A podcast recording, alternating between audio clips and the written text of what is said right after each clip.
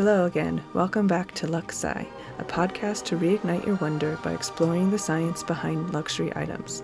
I'm Dr. Lux, PhD, infectious disease expert, and jewelry lover. I'm joined by my co-host Demos, also a PhD, electrical engineer, and material science enthusiast. So we're continuing our theme of materials used in fine jewelry with platinum. I think the first time I saw platinum was with my grandmother's wedding ring set. It wasn't super fancy, but it was made out of platinum, and I noticed how different it looked than silver, and we'll get into some of the reasons behind that in a minute. But Demos, what's your experience with platinum? I don't have any real experiences outside of thinking that, like, maybe... I guess I always thought it was something expensive, but I never really understood it until I started researching it for this episode. Cool. Yeah. So here's a microbiologist and electrical engineer's take on the science of platinum. A bit of background first. Do you know the atomic symbol for platinum? I think it's PT. Yes, and its atomic number? I do not. I did not check that. It's 78. Do you remember what silver was? 47. Yeah. So platinum is dense, malleable, ductile. Do you know what ductile means? You can pull it into a wire. Yes. And highly unreactive. Not just unreactive, highly unreactive. And it's one of the least reactive metals that we know of. It's a silverish white transition metal. Do you remember what a transition metal is? It's a metal that is in a special place on the periodic table. It is, and it has that ability to make a cation in the d electron shell. So the name originates from Spanish platina, which is a diminutive of plata or silver. It has 6 naturally occurring isotopes. Do you remember what an isotope is? Yes, an isotope is a stable or unstable version of an element where you have excess neutrons, or just the right amount. Yeah. So same number of protons, so same atomic number, but different number of neutrons. Mm-hmm. It is a rare earth element, an average abundance of about 5 micrograms per kilogram, and only a few hundred tons produced a year. Yeah. Do you know where the majority of platinum currently comes from? Is it South America? South Africa. Oh, South Africa. It accounts for 80% of the world production of platinum, found usually in nickel and copper ores, but sometimes on its own because it is so unreactive. So archaeologists have found platinum in gold used in ancient Egyptian burials, although they think it was an accidental contamination as opposed to the Egyptians consciously using the platinum. Pre-Columbian Americans in Ecuador used platinum white gold alloys to produce artifacts. And the tradition of platinum working is usually traced to South America in the La Tolita culture from 600 BC to AD 200, but precise dates and locations are hard to pinpoint. They would combine gold and platinum, and the resulting alloy would be soft enough to shape into tools. The first European reference to platinum is in the 1555 writings by an Italian humorist describing an unknown noble metal found between Darien and Mexico. In the 1700s, there was a more scientific study of platinum by various chemists who presented their findings in paper describing the metal. And in 1786, Charles III of Spain provided a library and laboratory to Pierre-Francois Chabonneau to research platinum. Chabonneau succeeded in producing 23 kilograms of pure malleable platinum and started a business, ushering in the so-called platinum age in Spain. Platinum has a variety of uses, and can you guess one of them? We already know because it's why there's some really noisy Priuses in our neighborhood. Oh yeah, platinum is used as a catalyst, which is a big part of what I'm going to be talking about. Well, specifically in catalytic converters. Mm-hmm. Not sure if that's why they keep getting swiped out of the Priuses, but... yeah, there's a lot of expense making a catalytic converter. Yeah. Laboratory equipment, electrical contacts and electrodes, and, of course, in jewelry, but also, interestingly, in dentistry equipment. Platinum is also used in the glass industry to manipulate molten glass. Very high melting point. Mm-hmm. So platinum's popularity in jewelry is due both to its strength and durability, but also to its prestige, since it's rather rare. And even though it's very strong and very durable, it does get scratched and dull, so it requires cleaning and polishing every few years, which explains why my grandmother's platinum rings looked like such a different color than white gold or silver, because they needed a good polish, I think. Mm-hmm. Yeah. It had been a few years. Okay, so what did you find out about platinum? There was a lot of interesting information about South Africa and South America. Mm-hmm. It was kind of called a white gold. Mm-hmm. And I loved how there was this description saying that it was both resistant to fire and incapable of destruction by any of the Spanish arts. Okay, so, what are the Spanish arts? Is that like, was it impervious to the Inquisition? I guess you could use it to make a paella, but you couldn't like melt it out. Well, I think the issue was that a variety of gold processing techniques already taken up by the Spaniards, and given their colonialism, they had also brought in an enormous amount of gold from those colonies who were processing that in Spain. Although I do think it's interesting that the native cultures of South America were quite adept at metallurgy in their own right, and likely taught the Spaniards a thing or two, and that's just been lost to, you know, colonial history. But what I enjoyed was the book that I read on it definitely gave credit to those early cultures. At some point it was written down, or at least it was acknowledged in history, that these Ecuadorians, but even though recent archaeological digs have also been part of... Yeah, I think it's probably more likely. I imagine the conquistadors were probably like, oh, look what we found. They really weren't, they weren't big on citing the work of others. The natives of Ecuador, from what I had learned, were capable of quite complex metallurgical industry. They had actually been able to purify platinum to the point where only 4% of the platinum had impurities in it. It's impressive. Yeah, and they were able to make quite a bit of jewelry. Enough platinum was able to come back from to Europe from the colonies that scientists were able to actually start doing research then. Yeah. And it was just a strange and difficult to use material as far as Europeans were concerned.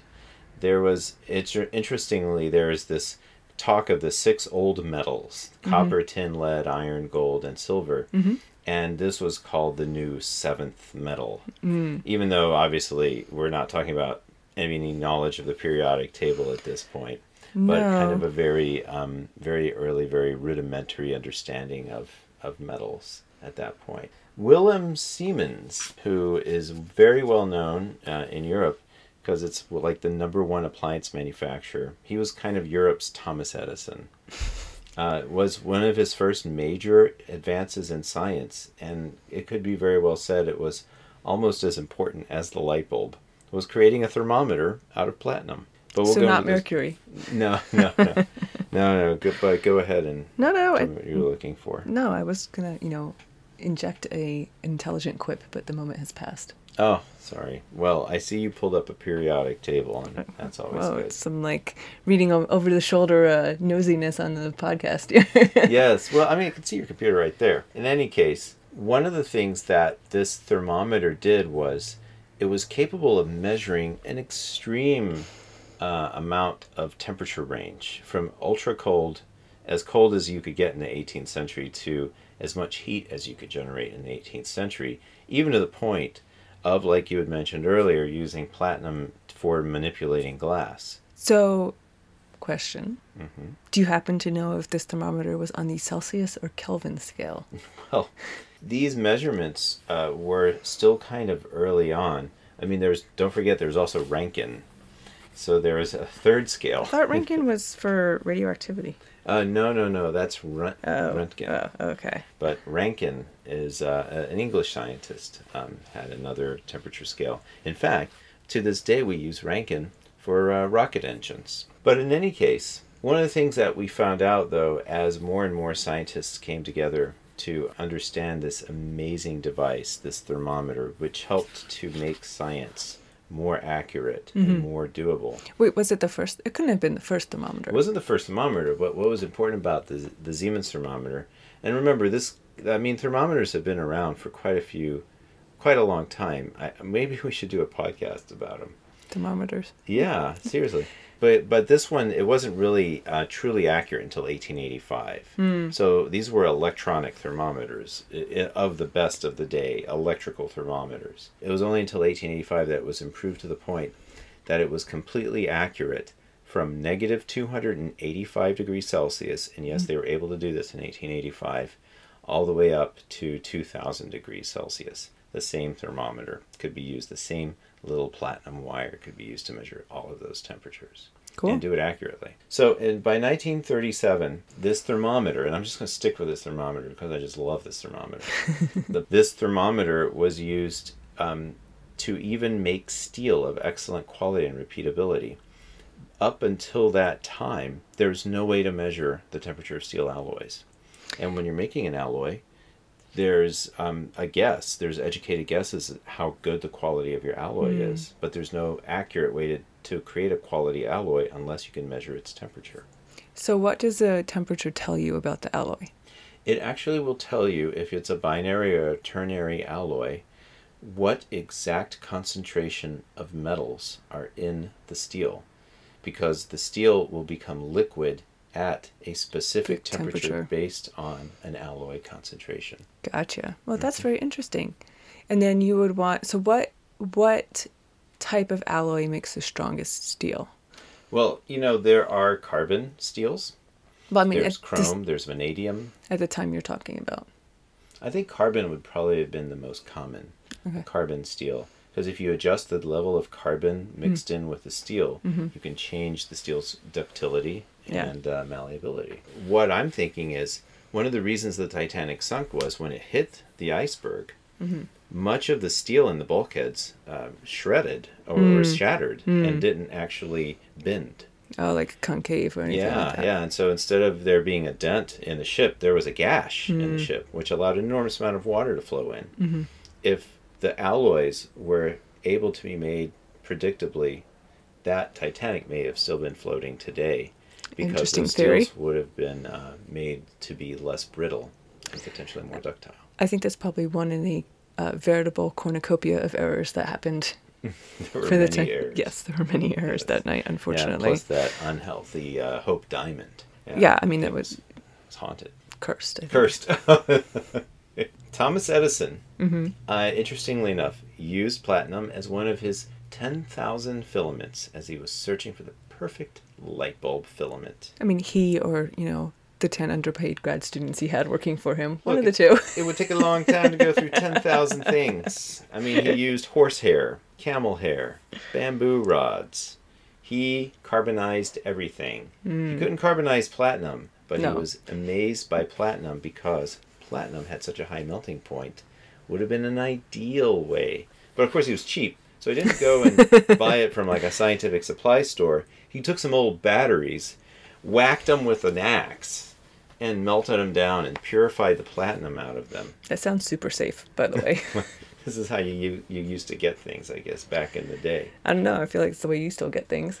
I do whack a lot of things with axes. It's true. This is the time of year too, the axe time of year for me. I just whacked a chandelier actually this morning. Unfortunately, upon reaching incandescence, the platinum wire turned the bulb black. Oh, that's not helpful. No, but what it was is the bulb was coated on the inside by platinum gas.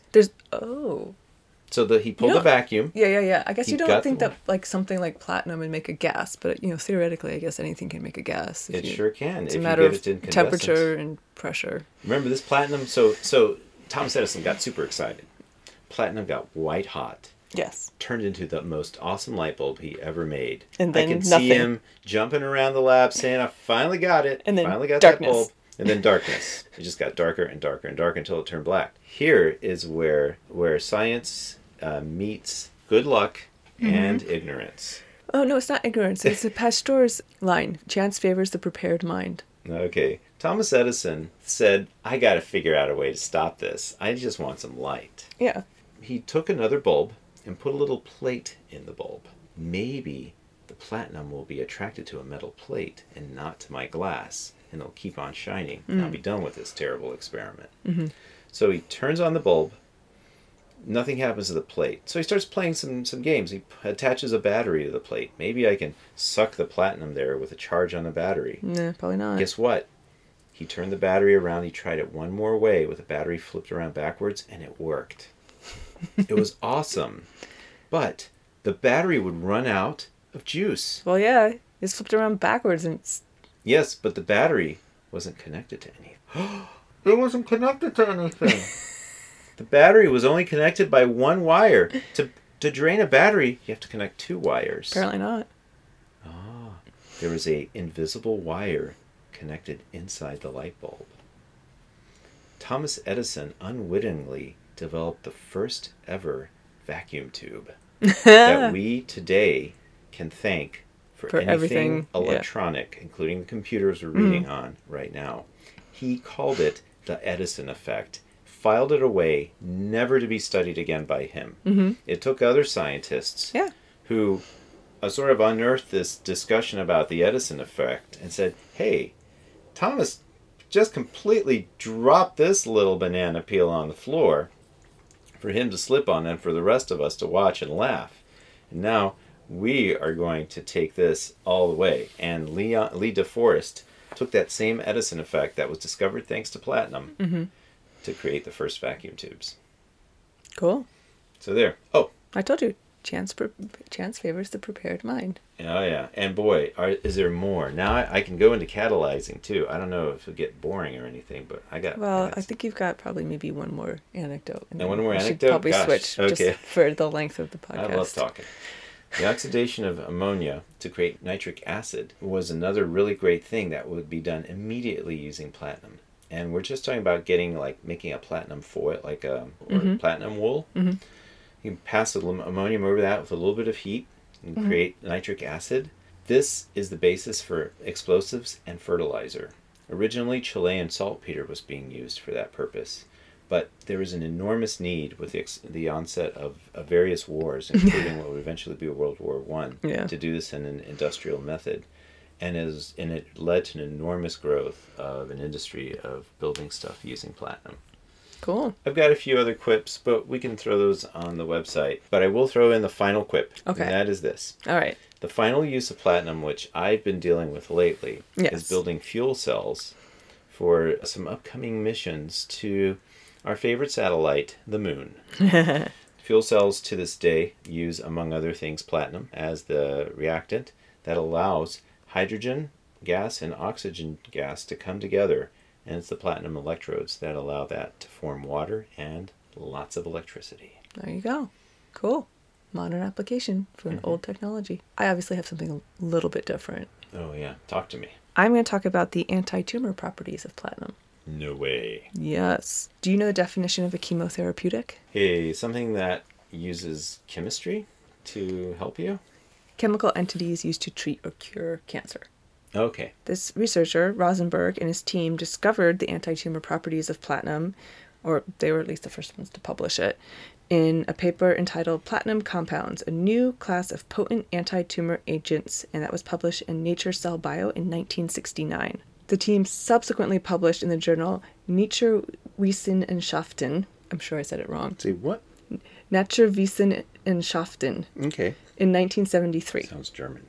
I'm sure it is. It was just very fun to say. Mm-hmm. So I'm going to dip into my well of review articles to start off this discussion. Giuliano C.M. Rimboli published a great review of platinum chemotherapeutics in the journal Biomolecules in 2021, and that's where we'll start. So cisplatin was the first platinum drug approved by the FDA in 1978 for the treatment of testicular cancer, advanced ovarian cancer, and bladder cancer. It's still used in combination therapy for solid tumors, so bladder, cervical, ovarian, lung, gastric, breast, and head and neck cancers. And it was considered almost curative for testicular cancer when it was first approved. So nearly half of all chemotherapeutic protocols for cancer contain platinum derivatives. Yeah, it might explain why chemotherapy is so expensive, too. Yeah, that's true. I mean, not all of it, but... So, mechanisms of action. How does this work? The platinum binds to the DNA of the cancer cells, much like silver can bind to bacterial DNA from our last episode, and produces distortions of the double helix. This impacts DNA transcription and replication and induces our favorite...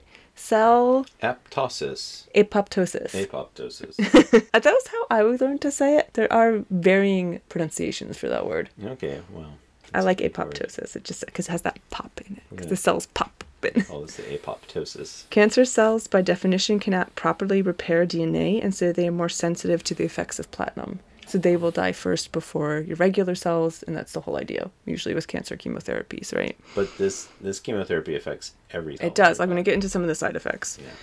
So platinum also binds to other cellular components and modulates the activity of the immune system. In a review article by Cedric Reeb et al., they discussed something called immunogenic cancer cell death, or ICD. This is when the cancer cell changes the composition of the cell surface and releases molecules, and this happens in a defined sequence, then activate receptors expressed by dendritic cells, and dendritic cells are those immune cells that are running around gobbling up bits of stuff and put it on their surface so that they're like the body's warning system. Hey, look, something's wrong, big flashy red light. And then the dendritic cells stimulate T cells by presenting tumor antigens. So essentially the cancer cell makes itself more visible to the immune system. So platinum cancer drugs are particularly good at inducing this ICD effect, and this can lead to the eradication of cancer cells, and oxaliplatin being the best drug for this. So unfortunately, cancers can develop resistance to platinum-based drugs, and the drugs come with some pretty severe side effects, including nephrotoxicity, which is kidney toxicity, optotoxicity, which is development of hearing or balance problems, so it's ear. Autotoxicity. No. Opto. Yeah. Okay. I know. Myelosuppression, which is reduction in bone marrow activity resulting in fewer red blood cells, white blood cells, and platelets, and peripheral neurotoxicity. The side effects mean that the doses of platinum drugs are limited, so you can only dose so much, present severe quality of life challenges for patients.